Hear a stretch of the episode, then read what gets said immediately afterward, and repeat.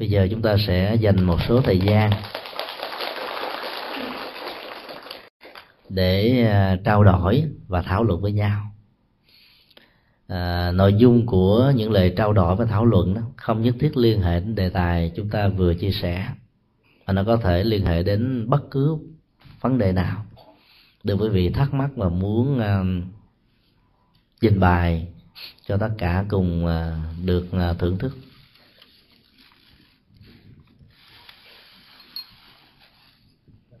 Có số người muốn hỏi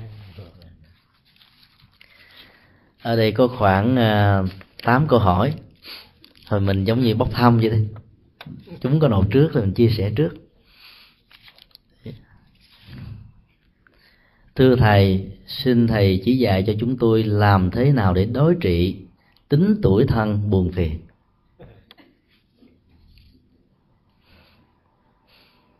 Dòng cảm xúc của ờ, tuổi phận đó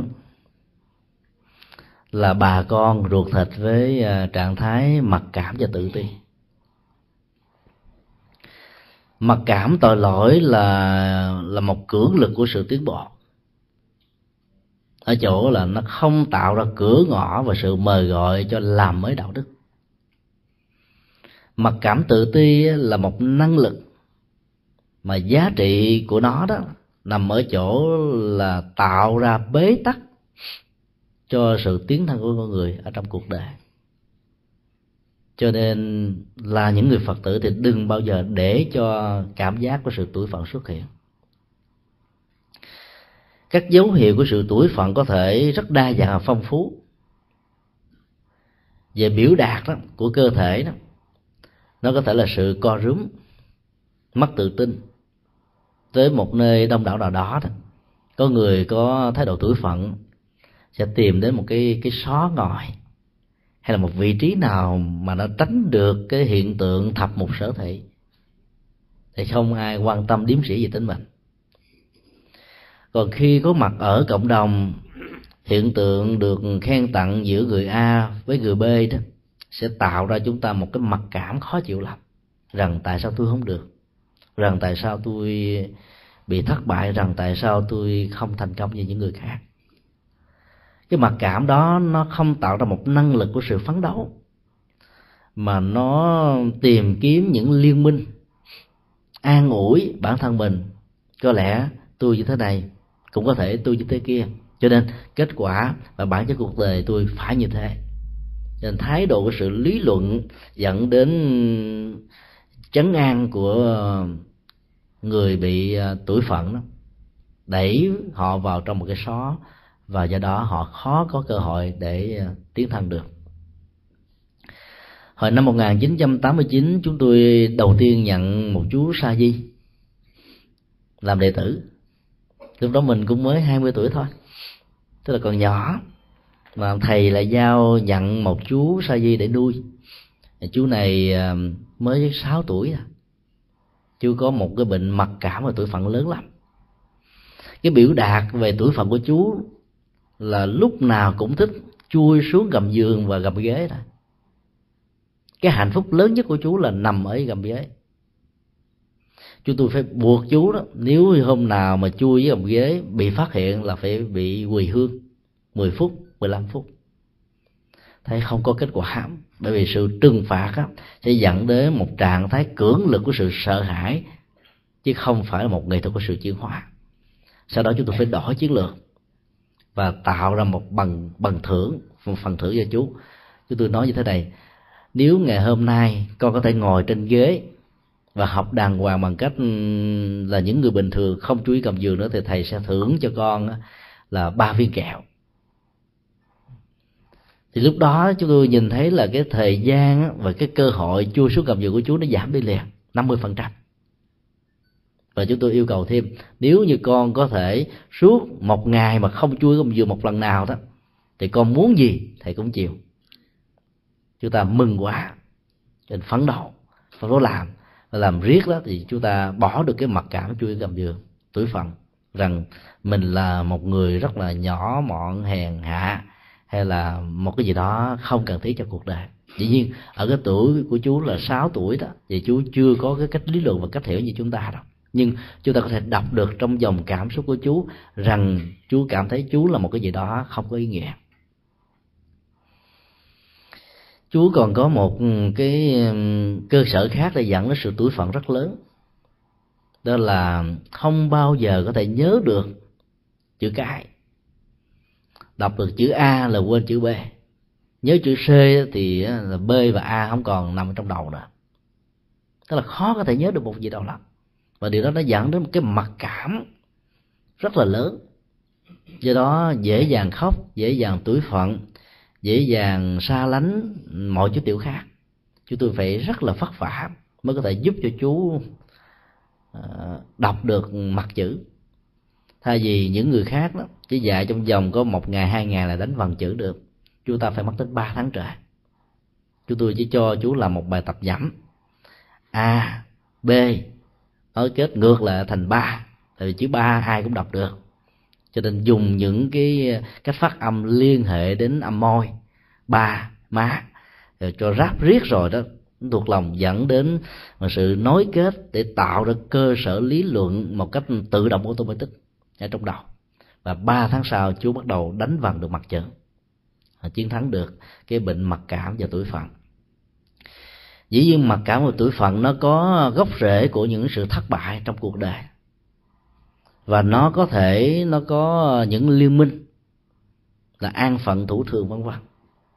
Và gốc rễ quan trọng nhất của nó là một một bản ngã bản ngã này nó khác với bản ngã của những người cống cao, ngã mạng, tự hào, hãnh diện. Ở chỗ là trương sình cái cái tôi của mình ra thật là lớn. Ở đâu không để ý đến á, mình cũng không chịu nổi. Mình muốn cho mọi người biết đến. Còn đằng này đó, người bị tuổi phẫn và mặc cảm á, lại có một cái bản ngã bị teo hẹp, một bản ngã bị ốm ói, một bản ngã giống như là không có cơm ăn áo mặc thì ốm còn xương và da không. Cái bản ngã đó là bản ngã dễ bị xúc phạm dễ bị thương tổn, dễ bị đau, dễ bị nhức và dễ có những phản ứng có thể, gọi là, đóng cửa ở trong phòng một mình. Tối về ngồi khóc một mình hoặc là có thể ai nói băng quơ, mình lại liên tưởng rằng người đó đang ám chỉ mình, cho nên mình buồn họ, mình không muốn nói chuyện với họ, gặp họ làm lơ hoặc là trách móc bằng cách này bằng cách kia. Do đó, người phật tử cần phải chuyển hóa dòng cảm xúc mặc cảm và tuổi phận ra khỏi cơ thể và đời sống của mình. Nghệ thuật chuyển hóa nó có thể rất là nhiều. Ở đây chúng tôi xin chia sẻ có hai bước căn bản. Bước đầu tiên chúng ta có thể thực tập bằng cách là nạp một cái lệnh điều khiển tự động vào trong não trạng của mình. Để lệnh điều khiển tự động này trở thành một viên chỉ huy, sắp xếp và điều phối lại bản chất và sự thăng bằng của cảm xúc vấn đề ở chỗ là người có bản ngã đó, cái cảm xúc nó nó nó giọt trội lên với cái tôi. Còn cái mặc cảm á, thì cái chiều nặng của cảm xúc là đè xuống bên dưới làm cho con người không phát huy được những gì những gì con người cần có.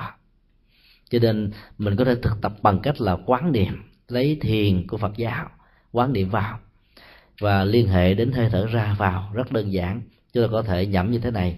Mỗi khi hít một hơi thở thật dài vào trong trong cơ thể thì chúng tôi ý thức được rằng cái năng lực mang chất thanh tẩy, những mặc cảm, tự ti, hờn mát, rồi cái bản ngã của dễ bị xúc phạm và thương đau đó, nó được chữa trị và được lành mạnh. Và tương tự, chúng ta quan niệm rằng là mỗi khi hơi thở thật sâu được thở ra bên ngoài tất cả những độc tố tất cả những uế trượt của gốc rễ bản ngã để dẫn đến thái độ của mặc cảm tự ti đó đó sẽ được tống xuất ra bên ngoài. Tức là hít vào đó thì mang năng lực đối trị và hít thở ra đó thì mang năng lực của sự chuyển hóa. Chúng ta cài đặt một cái cái lệnh điều khiển tự động này bằng ý niệm của chánh chánh niệm và tỉnh thức thì lúc đó nó sẽ trở thành một cái gì đó làm cho cái cơn bệnh mặc cảm á, được ý thức ý thức về uh, cái góc độ tiêu cực của nó nếu được duy trì. Và bên cạnh đó nó tạo ra một ý thức đối lập. Đó là phải chuyển hóa để con người trở nên hăng hoan và tiến bộ hơn. Nếu chúng ta nhẩm một ngày năm lần và đặc biệt là trước khi đi ngủ thì lệnh điều khiển tự động này sẽ hỗ trợ và làm cho con người trở nên rất là thoải mái nhẹ nhàng thư thái thảnh thơi. Dĩ nhiên là chúng ta phải đòi hỏi đến sự tập trung. Kết quả của nó là nằm ở năng lực dụng tâm của con người. Nhanh hay chậm, nó còn lệ thuộc vào tính thời gian và tuổi thọ của cái bệnh này bao nhiêu đâu. Nếu nó mới diễn ra trong đời này thôi, mấy mươi năm, thì chúng ta có thể chuyển hóa nó ừ, trong vòng một tháng, vài tháng, hoặc là trong vòng vài ngày. Cái phương pháp thứ hai đó là chúng ta phải à, tạo ra những cơ hội với sự tự tin đặt trên nền tảng của lòng hỷ xả khoan dung độ lượng và đặc biệt nhất là năng lực của sự tự hỷ. Tuổi thọ của mặc cảm, tự ti và tuổi phận đó, nó bám rễ sâu chắc ở trong con người cảm xúc của chúng ta từ lâu. Do đó muốn chuyển hóa nó thì chúng ta phải tạo thêm những liên minh để hỗ trợ cho năng lực của hết hết tuổi phận nó xuất hiện. Mà một trong những liên minh quan trọng nhất là lòng tự hỷ dĩ nhiên có nhiều người nói tôi tuổi phận bản thân tôi chứ tôi đâu có ganh ghét ai đâu. Tôi đâu có thó mạ ai tôi đâu phê bình chỉ trích ai đâu. Nhưng gốc rễ của nó là thiếu đi sự tự hỷ vì cái gì nó liên hệ đến mình mình có thể rất quan hỷ. Và ai chiều theo ý mình mình rất hạnh phúc. Mỗi khi tất cả những ý tưởng đó không được thiết lập thì nỗi khổ, niềm đau nó đổ dồn lên chúng ta. Theo một công thức là cường điệu hóa của cảm xúc người có bản ngã lớn như chừng nào thì cảm xúc lại được cường hóa được cường điệu nó lớn chừng đó. Cho nên phải tạo ra một cảm giác một năng lực của lòng tùy hỷ. Về những gì chúng ta không có, chúng ta bị thất bại, người khác được. Chúng ta không có phải cạnh tranh với họ, cũng không bao giờ buồn về bản thân, mà hãy vui về những gì mà người khác có thể có. Năng lực thứ hai mà chúng ta có thể hỗ trợ để giúp cho cái cảm giác tuổi phận được chuyển hóa, đó là chúng ta phấn đấu với tất cả lòng tự tin. Dĩ nhiên, bản chất của lòng tự tin đó nằm ở nhận thức và phán đoán chính xác và dẫn đến kết quả của một vấn đề. Thái độ do dự được mất gốc trong thái độ tự tin của con người và từ đó đó con người sẽ mất đi thái độ của tuổi phận. Vì tuổi phận mình không biết rằng là thân phận mình như thế nào, tương lai nó ra làm sao rồi những kháng cự của người khác về tánh tình của mình, những điều kiện nghịch lý và những thứ không diễn ra theo ý muốn của chúng ta đó, như thế nào đó, chúng ta sẽ thấy rõ được hết mặt, mũi, gốc rễ, nguyên nhân, điều kiện và phương hướng giải quyết. Từ đó chúng ta có một niềm tin và sự giải quyết một cách rất là chắc chắn. Cho nên từ đó chúng ta mới có thể vượt khỏi được cái cảm giác mặc cảm và tự ti ở đây chúng tôi xin chia sẻ một vài góc độ đơn giản để chúng ta có thể tham khảo thôi. Ngoài ra nó còn có nhiều cái góc độ khác.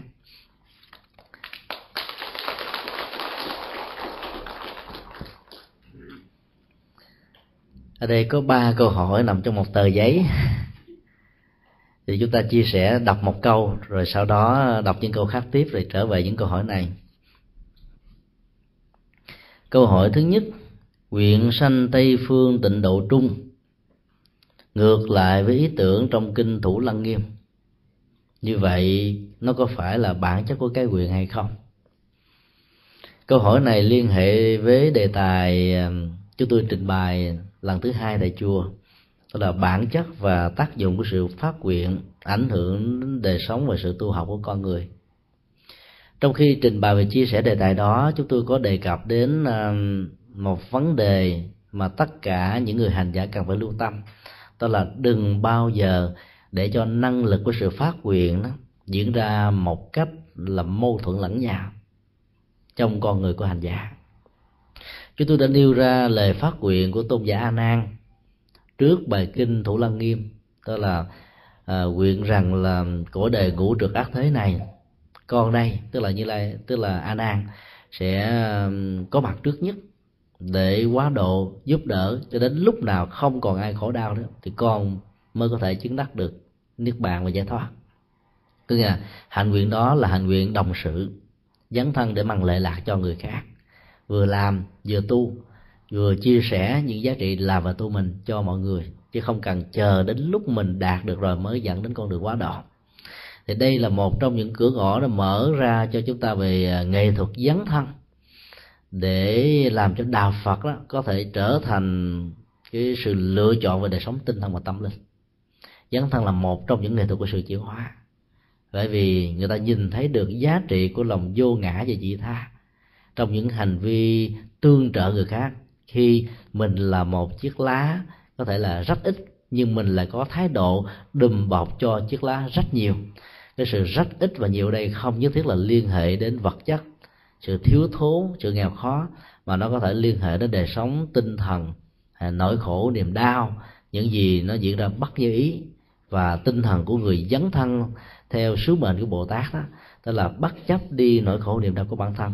Mình có thể phát nguyện trở thành cái nuôi dẻ tạo ra sự sạch cho những người đang có nhu cầu. Mình có thể trở thành một bát cơm cho những người đang đói, được ăn. Mình có thể trở thành một ly nước cho những người đang khát được uống mình có thể trở thành một một phương tiện để mang lại an vui hạnh phúc cho cuộc đời. À, thái độ và tầm nhìn đó, đó là một nghệ thuật dấn thân và tôn giả a nan là người phát nguyện điều này. Nhưng ở trong bài hồi hướng đó, thì chúng ta có tất cả là bốn khổ. Cái khổ thứ ba gồm có bốn câu và nội dung của nó là nguyện sanh tây phương. Đó, để đời đời kiếp kiếp làm bạn của các vị bồ tát. Dĩ nhiên là sanh về tây phương chúng ta sẽ có được một giá trị đạo đức nó vượt trội hơn cái đời sống ở hàng ở ta bà này. Vì các hành giả khi vãng sanh rồi đó giá trị tâm linh đạt được tối thiểu của các ngài là a bài bạc trí có nghĩa là bắt thói chuyện mà bắt thói chuyện đó, nó ngang hàng với quả vị a la hán trở lên. Do đó ai ham muốn mình được bắt thói chuyện nhưng nếu chúng ta không để ý đó thì ở trong một thời kinh chúng ta vừa phát nguyện là dấn thân làm đạo đồng sự với những người khác như là một bạn đồng hành trên con đường tu tập. Để chia sẻ những giá trị ăn vui. Nhưng mặt khác đó, chúng ta lại có sự mâu thuẫn nội tại là mong mình được giảng sanh lại thì phương tịnh độ trước. Có nghĩa là mình mình mình giám đốc. Sau đó mình dám suối nhưng mà mình lại không dám làm mình khởi sướng lên cho người ta, xung phong vô người ta, ô hạt vào theo. Sau đó nhìn qua nhìn lại cái mình chọt dài chạy mất tiêu. Người ta nhìn lại hỏi đâu, cái người lãnh đạo nó mất rồi. Người lãnh đạo bận quá cho nên không có mặt. Cái đó là dám suối. Và ở đây phát nguyện là dám làm. Mà làm trên cơ sở của tội giác chứ không phải làm trên cảm tính. Cho nên giá trị hành trì của nó rất lớn. Và nó tạo ra sự chuyển hóa rất lớn ở bản thân của chúng ta. Do đó chúng tôi đã lưu ý rằng là nếu chúng ta muốn dấn thân theo hạnh nguyện của ngài a nan. Thì đến cái bài hồi hướng á, cái vế thứ thứ ba à, bốn câu này đừng bao giờ đọc còn nếu như ai chỉ muốn vãng sanh về tây phương cực lạc sớm đó mà không muốn dấn thân gì hết thì đừng nên đọc cái bài phát nguyện à, trước khi đọc kinh thủ lăng nghiêm. Cái mục đích là làm thế nào để cho hạnh và nguyện đừng bao giờ trống trái lẫn nhau. Cái đó là một nghệ thuật của sự sưu tập còn chống trái đó, nó đã tạo ra được cái gì đó nó thuộc về lòng si, có nghĩa là mình không rõ về những gì mà mình đang làm. Cho nên sự mâu thuẫn đã bắt đầu được thiết lập.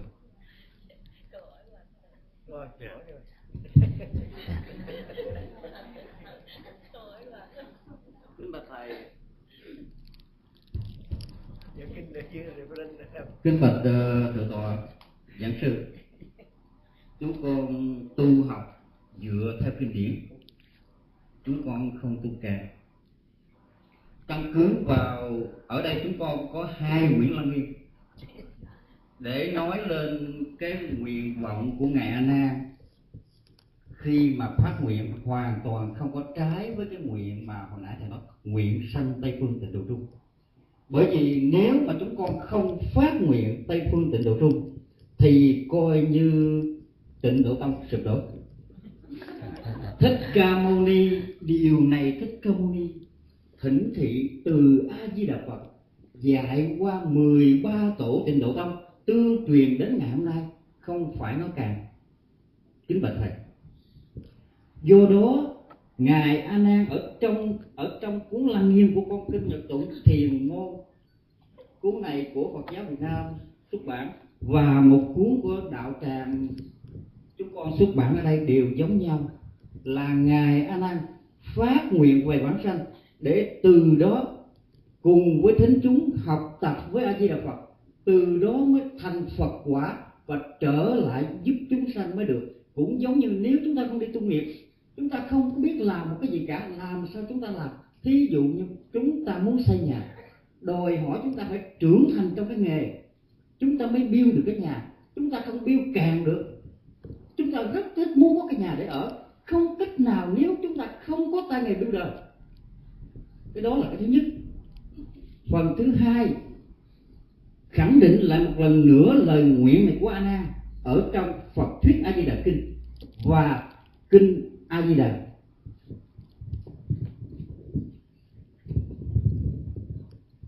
a nan bạch phật ngôn, Bỉ phật tịnh sát đắc vị tàn hữu, ngã diệt nguyện nhạo sanh ư bị độ ngài a nan muốn nguyện về tịnh độ trước, rồi ở đó mới học và trở lại phụng sự chúng sanh không mang ý nghĩa là ngày hôm nay khi a nan và thập đại đệ tử đi theo đoàn tùy tùng cùng đức phật không giúp ai cả, thầy hiểu lầm ở điểm này. Kế đó nữa, một phần nữa đó, con khẳng định với thầy. Xin hỏi thầy thầy có phải là hành giả của tịnh độ tông hay không? Chúng con là hành giả. Chúng con cần phải đứng trên ba cái chân tính nguyện và hành. A di đà phật. À, cảm ơn cư sĩ vừa dẫn chứng à, một vài cơ sở kinh điển để à, xác quyết về bản chất của niềm tin nhất là đối với các hành giả của pháp môn tịnh độ. Các sự đối chiếu đó rất cần thiết cho chúng ta vì à, không riêng gì pháp môn tịnh độ, các hành giả mới có phát nguyện theo cơ sở tính, hạnh và nguyện. Mà bất kỳ một hành giả của pháp môn nào cũng đều trải qua tính, hạnh và nguyện hết. Nếu chúng ta không có niềm tin thì làm thế nào chúng ta mới trở thành được một phật tử hay là một người tu sĩ? Cho nên niềm tin trở thành bản chất của những người hành giả tu tập nói chung. Hạnh và nguyện đó, nó gắn liền với nhau có những con người đó đặt giá trị của sự dấn thân lên trên. Và chính bản chất của các hành giả tịnh độ các tổ sư tịnh độ cũng nhấn mạnh góc độ hành nhiều hơn là quyền. Ở chỗ đó thay vì theo cái cấu trúc của nó là tính quyền và hạnh các ngài đó là, là tính hạnh và quyền niềm tin dẫn đến sự phát nguyện phát nguyện xong rồi dẫn đến sự hành trì. Ở đây đó các tổ đã đưa sự hành trì lên làm đầu không phải là không có lý do. Bởi vì sự hành động đó dẫn đến tiến trình tích cực của hành vi đạo đức nhân quả. Và khi có hành động rồi đó, các quyền ước chúng ta đều được thành tựu. Hơn nữa, khi chúng tôi trình bày về à, cái nội dung của cái vế thứ ba của bài hồi hướng đó, và nội dung của lời phát nguyện của tôn giả a nan chúng tôi không hề có bất kỳ một dụng ý nào phê bình tịnh độ, hay là khuyến tấn những người khác là không sanh về tịnh độ. Chúng tôi không hề có ý định đó. Bản thân chúng tôi là một hành giả tịnh độ.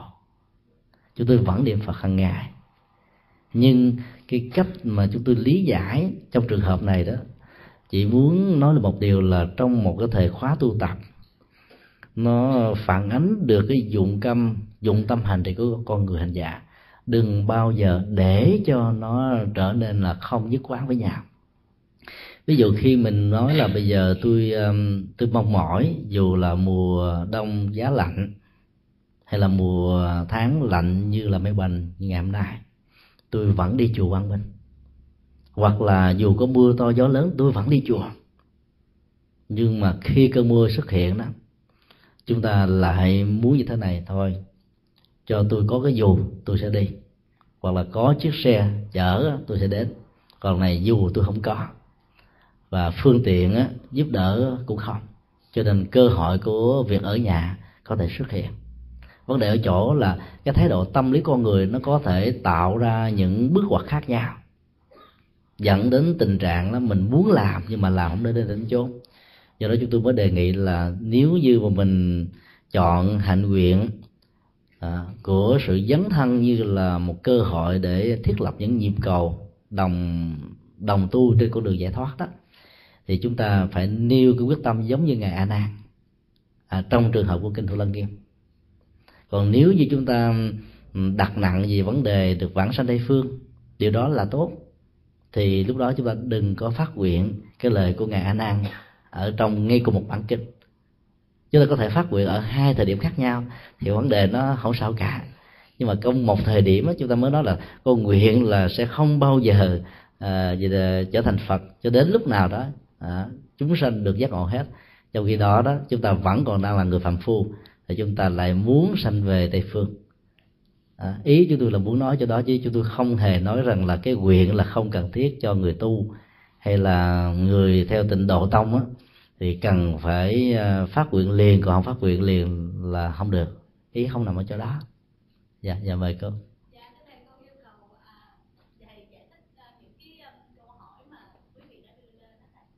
Dạ yeah.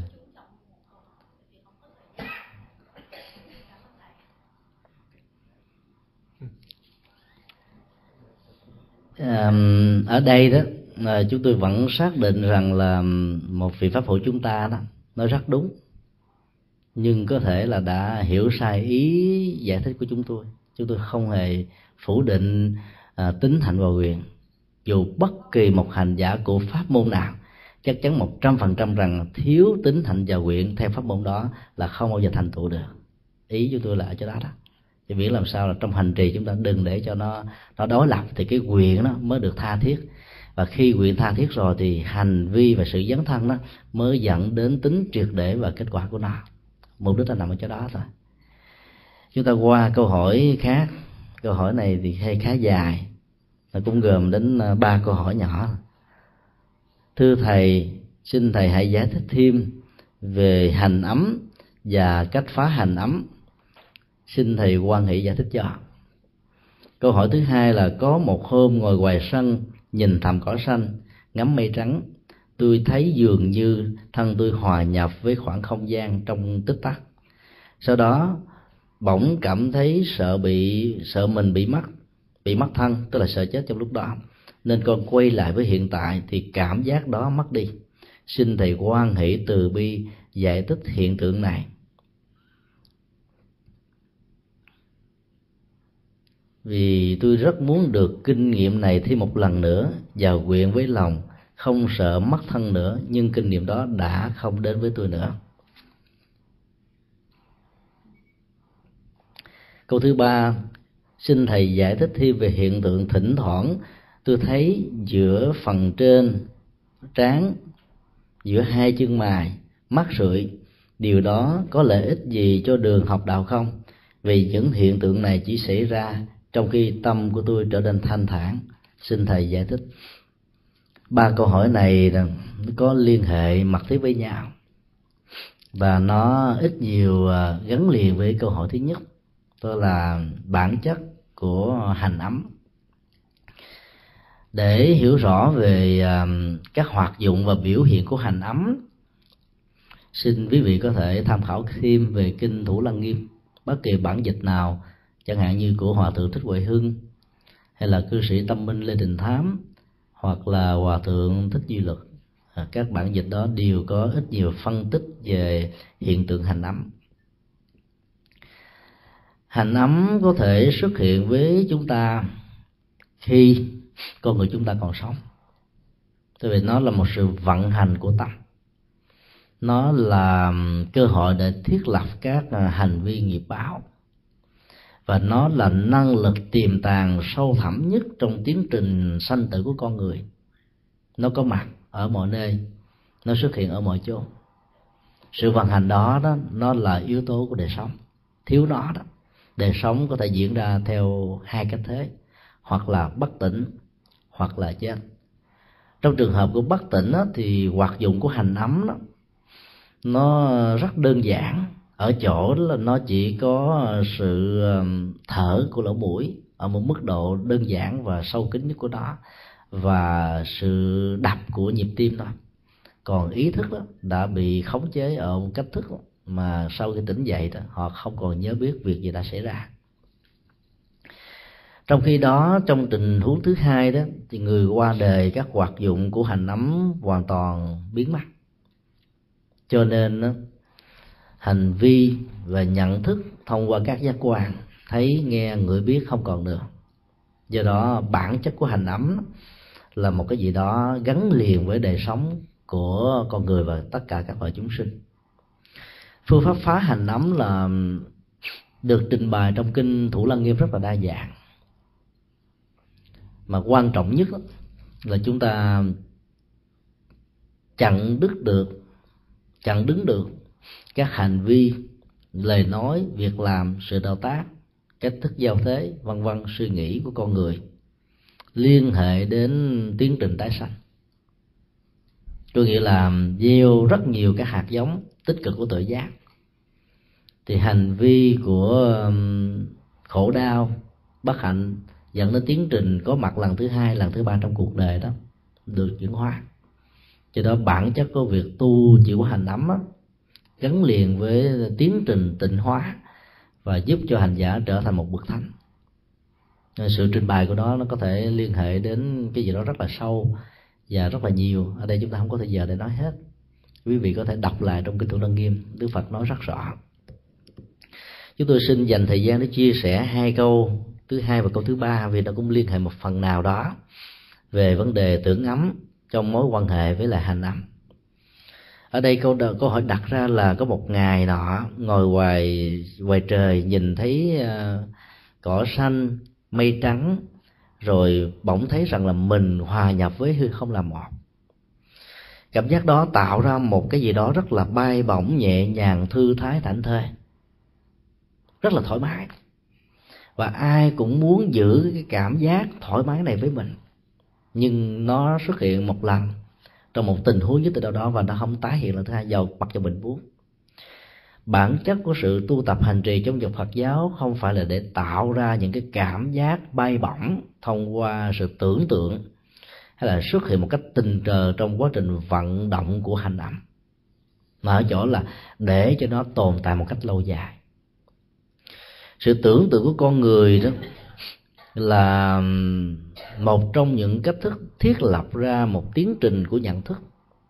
Mà bản chất của nó đó, có thể là kết quả của những gì chúng ta liên hệ đến cái thấy của con mắt, cái nghe của lỗ tai, cái ngửi của mũi, cái nếm của của cái lưỡi và sự xúc chạm của thân. Người có khả năng bay bổng, tưởng tượng nhiều chừng nào đó, thì hoạt dụng của tưởng ấm vận hành như là hành ẩm diễn ra trong tâm lý chúng ta nhiều chuyện đó. Do đó đừng bao giờ cho rằng là mình đạt được trạng thái an lạc này là cần thiết cho đời sống tu tập. Bởi vì nó tồn tại như là một sự tưởng tượng.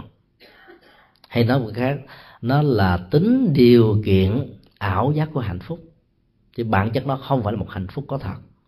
Và do đó bám víu theo cái một hạnh phúc ảo giác do mình thiết lập thông qua sự tưởng tượng đó chắc chắn rằng bên cạnh của nó và dưới tầng sâu tâm thức của nó, là một nỗi sợ hãi sợ mất cái cảm giác hạnh phúc này. Và đeo đuổi theo một cái không có thật dẫn đến sự sợ hãi đó là một trong những tiến trình đẩy con người đánh mất đi sự hiện hữu đang có thật với chúng ta. Cho đó là một trong những nghịch cảnh à, có thể diễn ra trong một số người chúng ta. Đức phật đã dạy trong kinh thủ lăng nghiêm đó ngay cả trong những tình huống chúng ta tưởng tượng, những hiện tượng đẹp và tích cực đó, vẫn không nên không nên lưu trữ lại. Vì cái đó là những cái không có thật. Ngài lại nói rất rõ, ngay cả trong những phương pháp quán được vận dụng lúc đầu của các hành giả như là một nghệ thuật để nhiếp tâm, hoặc là giữ tâm, chuyển tâm về với những giá trị tích cực, sau đó chúng ta phải chuyển hóa và vượt qua cái phương tiện quán tưởng này. Chẳng hạn như trong kinh Thủ Kim nói, ngay cả tình trạng quán tưởng và nhìn thấy như như lai a di đà từ thế giới tây phương cực lạc đến để hóa độ phóng hào quang tiếp dẫn chúng ta, thì đó cũng chỉ là những hoạt dụng của tưởng ấm mà thôi. Cho đó cái mà chúng ta cần có đó là thông qua sự quán tưởng này để được an vui và hạnh phúc. Cho nên giữ giá trị an vui và hạnh phúc một cách lâu dài, chứ không phải giữ những hình ảnh của tưởng tượng.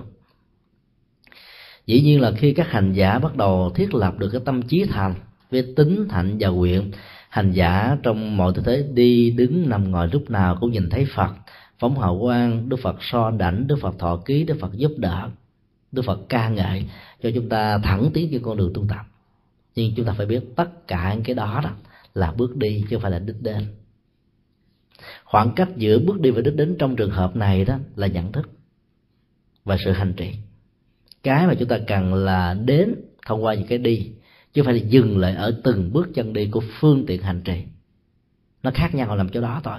Cho nên thành giả đừng bao giờ để cho sự tưởng tượng diễn ra, mà hãy để cho bản chất của thực tại diễn ra như những cái mà nó phải là như vậy, chứ không phải là một cái gì khác cho nên sự khác biệt ở chỗ này là nằm nằm ở phương diện đó là hành giả được quyền vận dụng phương pháp quán tưởng để tu tập. Vì nó là một nghệ thuật thăng hoa và tạo năng lực của tâm trong hành vi của hành động.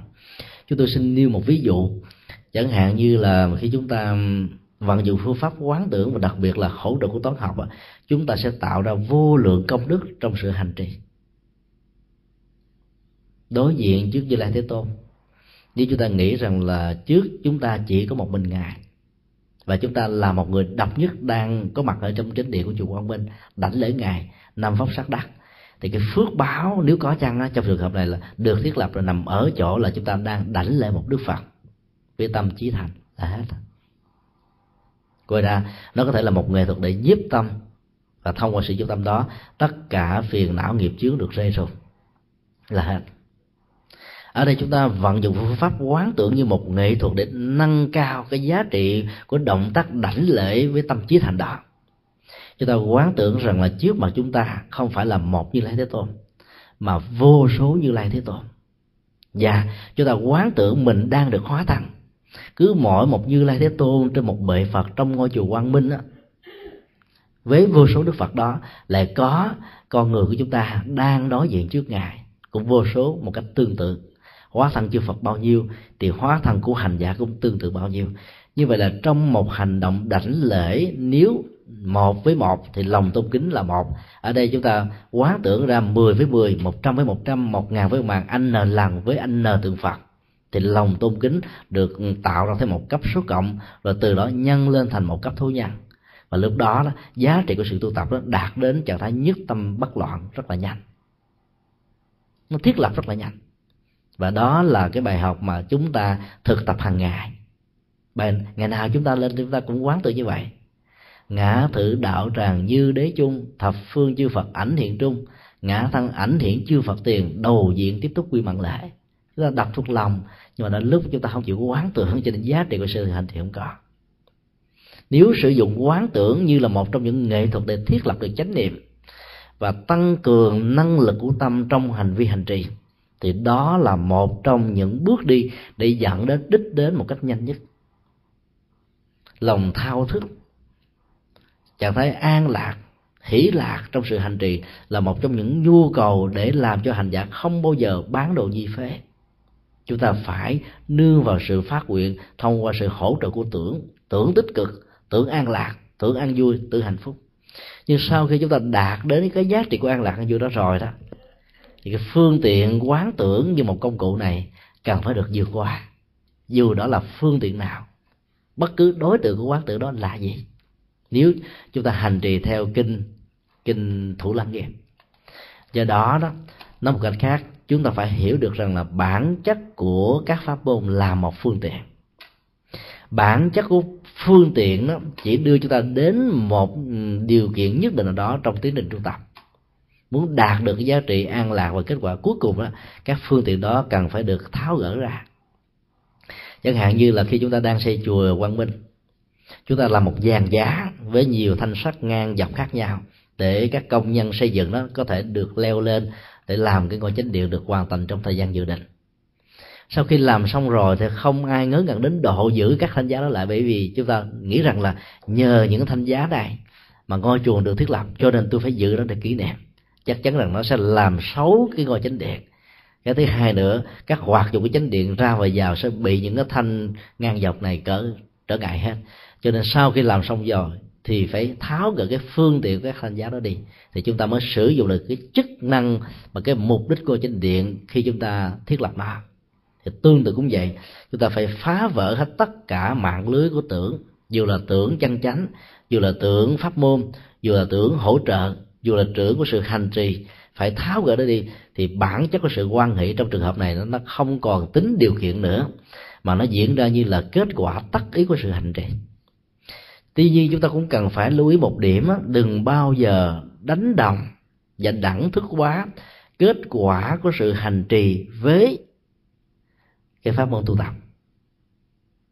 Chẳng hạn như là à, có nhiều con đường đi đến chùa quang minh đừng bao giờ đánh đồng rằng là chùa quang minh là kết quả cuối cùng của con đường đi. Dĩ nhiên chúng ta nương vào các con đường đi để đến được chùa quang minh. Nhưng chùa mình không phải là kết quả của con đường. Mà con đường chỉ là một phương tiện để chúng ta đạt đến chùa quang minh mà thôi. Do đó, hiểu được như vậy thì các phương tiện được vận dụng trong sự tưởng tượng để tạo ra trạng thái an lạc đó, thì khống chế sự sợ hãi, được qua nỗi khổ niềm đau hay là làm cho mình trở thành một con người có thể dững dưng và bất động trước mọi biến cố thịnh suy, hơn thua, vân vân của cuộc đời. Nhưng sau đó rồi, chúng ta phải vượt qua nó. Bằng không á, tính điều kiện này sẽ là một cơn nghiện.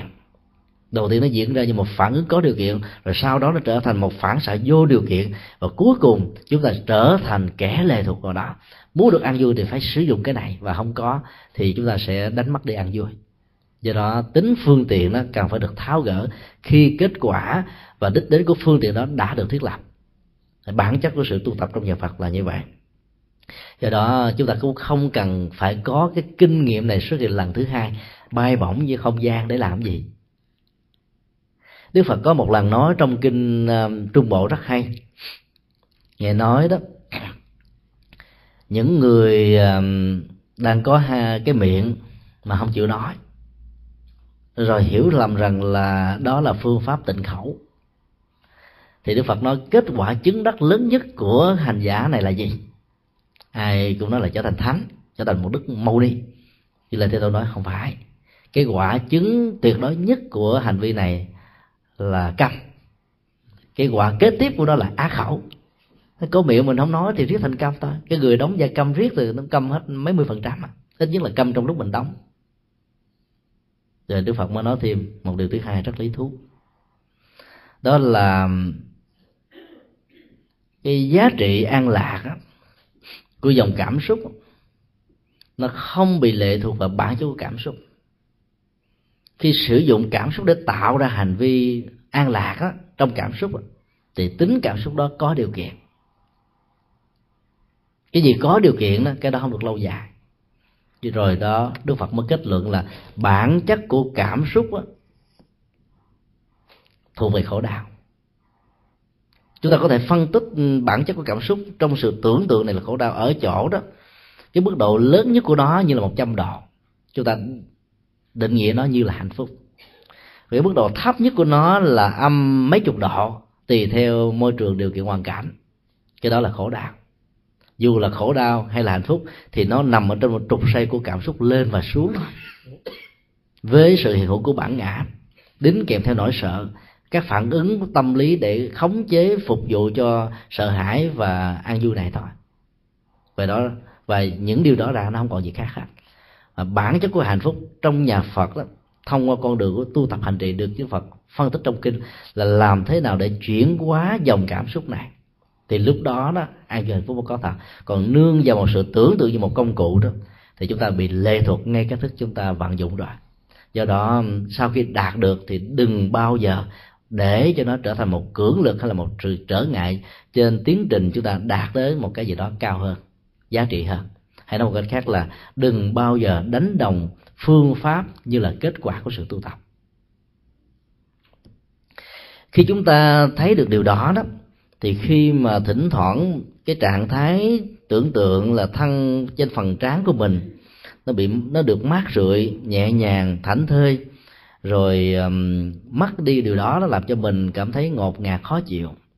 Thì chẳng qua cũng là một sự tưởng tượng thôi. Sự tưởng tượng đó có thể được vận dụng như một trong những nghệ thuật để tháo rỡ sự căng thẳng thì được. Chẳng hạn như các nhà yoga quán độ đó và chúng ta phương pháp là quán tưởng tử thi không phải từ bên ngoài mà ngay bản thân của mình. Bản chất của tử thi là gì? Không còn cảm xúc, không còn nhận thức, không còn ý niệm quá không còn thái độ, không còn hành vi.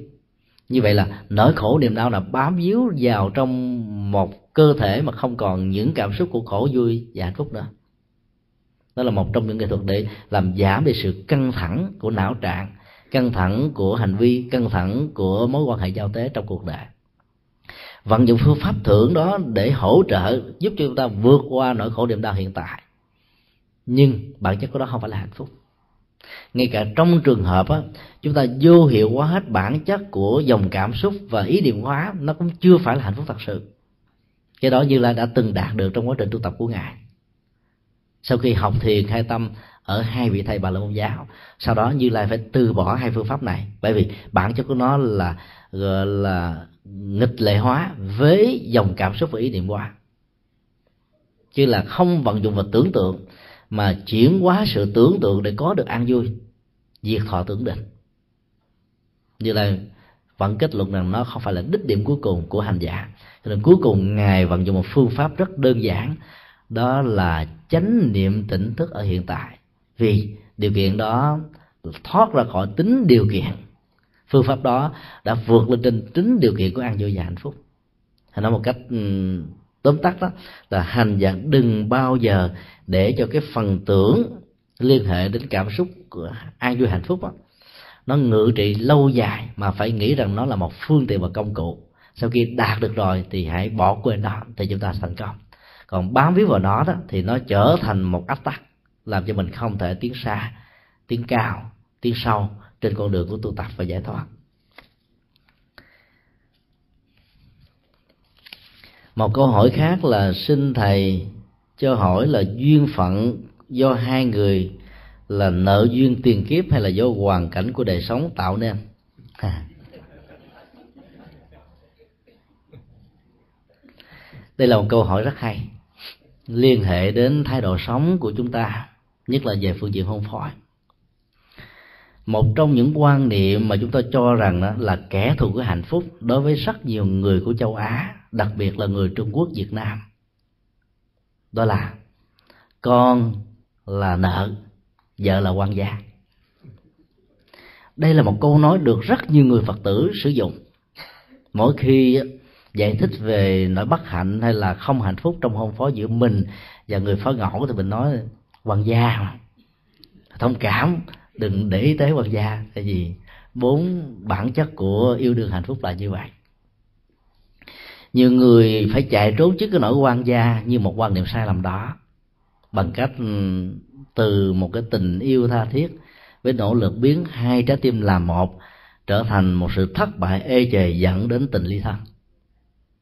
Cái ly thân đó lúc đầu được diễn ra như là một phản ứng thử cửa dòng cảm xúc và yêu thương của người kia xem người kia có thật sự còn thương mình hay không. Nếu như trong quá trình ly thân đó, hai bên vì sĩ diện, vì tự ái, vì nghĩ rằng là có tịch rụt rịch, ai nói trước người đó có lỗi, thì tình ly thân đó sẽ có cơ hội dẫn đến tình ly dị. Bởi vì cái gì? Nguội lạnh lâu quá nó dẫn đến bị bóng cháy nó sao không còn nữa. Cho đó, quan niệm của phật giáo không bao giờ cho rằng vợ chồng đó là duyên nợ duyên nợ tiền kiếp với nhau cái quan niệm là nợ tiền kiếp với nhau làm cho con người ta sống với nhau không hạnh phúc được.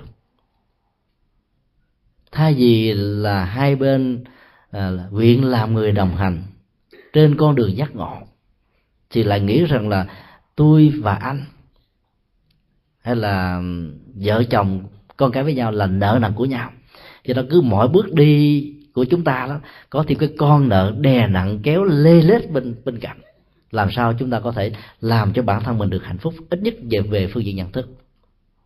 Ở đây chúng ta chỉ cần thay đổi một cái nhìn chút xíu thôi là chúng ta đã được ăn vui rồi. Chẳng hạn như là ngày nào đó mẹ cha đi vắng công việc lẽ ra là được ba người à, anh chị em cùng chia sẻ. Lần này hai người kia nghỉ không chịu làm còn một mình mình mình làm do nếu chúng ta là người có tánh ganh tị thì chúng ta sẽ nói, tại sao tất cả mọi trách nhiệm nhận nhọc trong gia đình này đè lên đầu tôi? Tại sao tôi phải làm điều đó mà những người khác thì được ừ, thảnh thơi, không làm gì cả? Quan niệm đó sẽ làm cho mỗi hành động làm thế công việc đó là một quả núi, đè nặng lên, lê lết không nổi. Và bản chất của hành vi đó không hề có phước báo gì cả. Lần này chúng ta chỉ cần thay đổi cái nhìn chút xíu thôi. Chúng ta cảm ơn hai anh chị không làm à không sao. Vì hai anh chị đã cúng dường cơ hội làm phước cho tôi. Cho nên tôi cảm ơn hai anh chị, vì có hai anh chị, tôi có cơ hội hiếu thảo với mẹ cha của chúng ta và giúp đỡ người khác như là một bổn phận để hoàn thiện nhân cách đạo đức của mình. Cũng là một hành động, nhưng có hai quan điểm khác nhau. Thái độ đó làm cho chúng ta hạnh phúc hay là khổ đau? Tương tự cũng vậy, nghĩ là một người đồng hành của chúng ta là người bạn hay hay là người vợ người chồng sẽ giúp cho chúng ta có thêm một cái gì đó vui trên cuộc đời, có thêm một cái gì đó để chia sẻ, để gánh phát để chịu đựng, để nâng đỡ, để dắt dìu lẫn nhau. Thì cơ hội của hạnh phúc sẽ có mặt nhiều hơn là nghĩ rằng nó như một cái cơn nợ, con nợ tiền khiên, tiền khiếp gì đó. Mà mỗi khi hai bên mà cứ gây gỗ nhau, chuyện nhỏ cũng rất là lớn. Bởi vì ừ, người ta đã quan niệm là nợ của nhau mà. Tôi với anh là nợ với nhau. Phải vì lúc trước đừng có cách nợ thì bây giờ đâu có khổ đau. Cái đó là cách thức chúng ta đổ thừa cho số phận, cho sự an bài. Bản chất của yêu đương đó đó là sự rung động của hai dòng cảm xúc. Là lúc đầu đó, cái gì khác với nhau nhiều thì nó có sức hấp dẫn đến với nhau nhiều chừng đó. Nhưng về lâu về dài thì sự khác biệt có thể trở thành một vấn đề. Nếu chúng ta không biết quan niệm rằng là sự hỗ trợ của sự khác biệt đó tạo ra giá trị của sự phong phú do đó quan niệm là người đồng hành là một trong những nghệ thuật để thắp sáng tình yêu và tình hôn nhân. Và nó hoàn toàn liên hệ cách sống ở đời hiện tại chứ không cái gì của quá khứ cả. Ở trong kinh bảy loại vợ thì đức phật có dạy chúng ta quan niệm về loại người vợ thứ tư là lý tưởng nhất tức là xem vợ như là người bạn đồng hành. Và tương tự chúng ta có một quan niệm tương tự xem chồng là người bạn đồng hành tại sao phải quan niệm đó là người bạn đồng hành? Người nho giáo đó quan niệm rằng là hãy xem vợ như là khách xem chồng như là khách. Cái cách thức ừ, ứng xử khách sáo này đó tới lúc đó, nó có thể tạo ra sự kính trọng tương nhường lẫn nhau. Vì không ai muốn làm mất lòng khách. Và do đó nó là một nghệ thuật ngoại giao. Nó không có giá trị thực ở trong trọng nó không có tấm lòng là của một con người, ứng xử với con người bằng những giá trị cảm xúc và nhận thức của người đó ở đây đạo phật dạy là hãy quan niệm vợ và chồng như là người bạn đường bởi vì tình bạn đó chỉ có hiến tặng và ban cho. Trong khi đó, khi chúng ta quan niệm là chồng và vợ, chúng ta sẽ liên hệ đến trách nhiệm và bổn phận.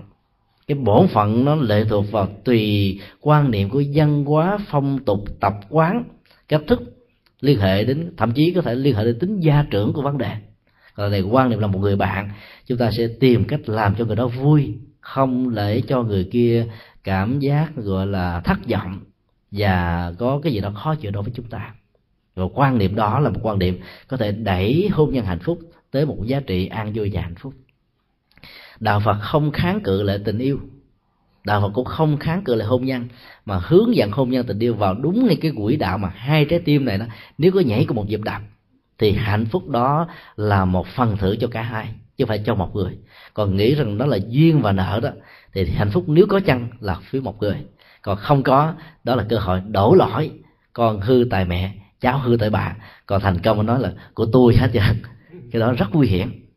Cái quan niệm đó là quan niệm của nho giáo như vậy là cách thức quan niệm người bạn hôn phối là người bạn đồng hành đó là một trong những nghệ thuật bình đẳng hóa vai trò giới tính của cặp hôn phối. Đây là một trong những những nỗ lực của như lai thế tôn thiết lập ra một xã hội mà nơi đó đó vai trò của người phụ nữ không còn gắn liền với công việc. Thứ nhất là sản xuất con cái thứ hai là sản xuất là thực phẩm để cho con cái và người chồng ăn, như là quan điểm sai lầm của trung hoa và ấn độ giáo. Ở đây đức phật đã xác định được cái vai trò làm hạnh phúc không chỉ là chỉ có một người vợ hay một người chồng mà là cả hai. Cả hai người cùng làm, cả hai người cùng chịu, cả hai người cùng chia sẻ, cả hai người cùng tương kính, chắc chắn rằng sẽ mang lại hạnh phúc nhiều hơn. Do đó chúng tôi rất mong rằng à, tất cả chúng ta đừng quan niệm à, chuyện duyên nợ là của đạo phật mà nó là của nho giáo. Do đó là người phật tử chúng ta phải nghĩ người bạn hôn phối là người bạn đồng hành trên con đường giác ngộ để cho tất cả được an vui.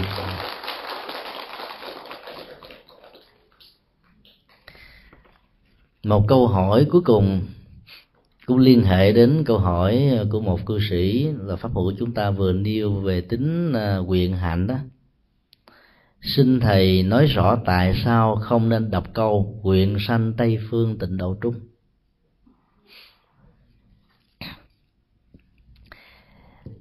Nó có thể có hai lý do. Một lý do tiếu tiếu chút xíu. Quý vị đang sống đó, chắc chắn rằng không ai mình muốn chết không à mà sự sanh tây phương là gì? Nó là một tiến trình của hóa sanh. Bản chất của sanh á, trong đạo phật á, là một sự thay đổi cái cấu trúc đời sống mà mình đang có.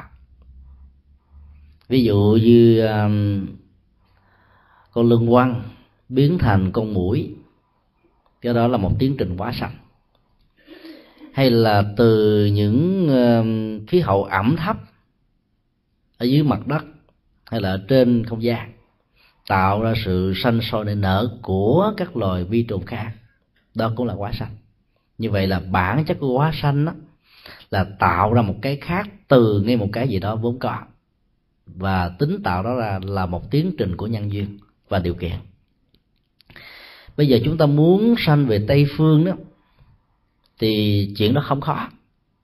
Khó chỗ là chúng ta có hành trì đúng theo những gì đức phật đã dạy trong kinh a di đà mà thôi nhưng liệu chúng ta có muốn là đang sống mà mình sanh về tây phương không? Có nghĩa là mình chấp nhận cái chết để thay hình đổi dạng cái mình đang có không?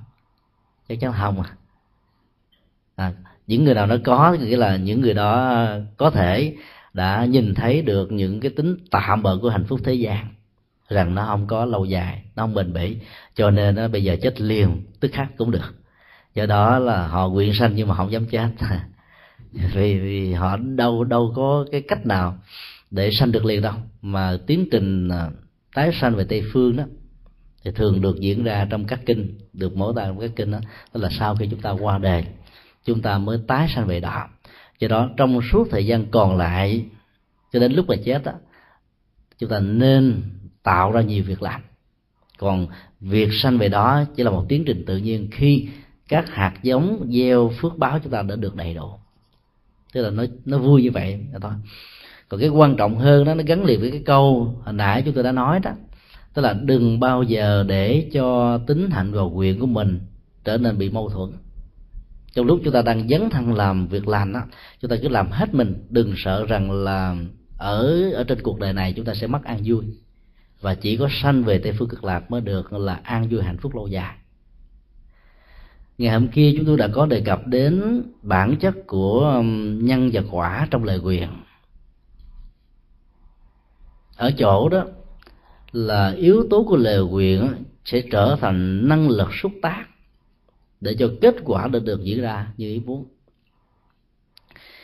Điểm thứ hai nữa đó là bản chất của lời nguyện đó nó như là một công án là một điều kiện cần thiết để các hành giả nương vào đó để chuyển hóa tất cả những gì nó thuộc về à, phiền não nghiệp chướng và không cần thiết cho an vui hạnh phúc nhưng mấu chốt quan trọng không phải là nằm ở chỗ này, mà nằm ở chỗ là dựa vào đối tượng và nội dung của lời nguyện để hành giả đạt được cái giá trị tâm linh, an lạc hạnh phúc lâu dài.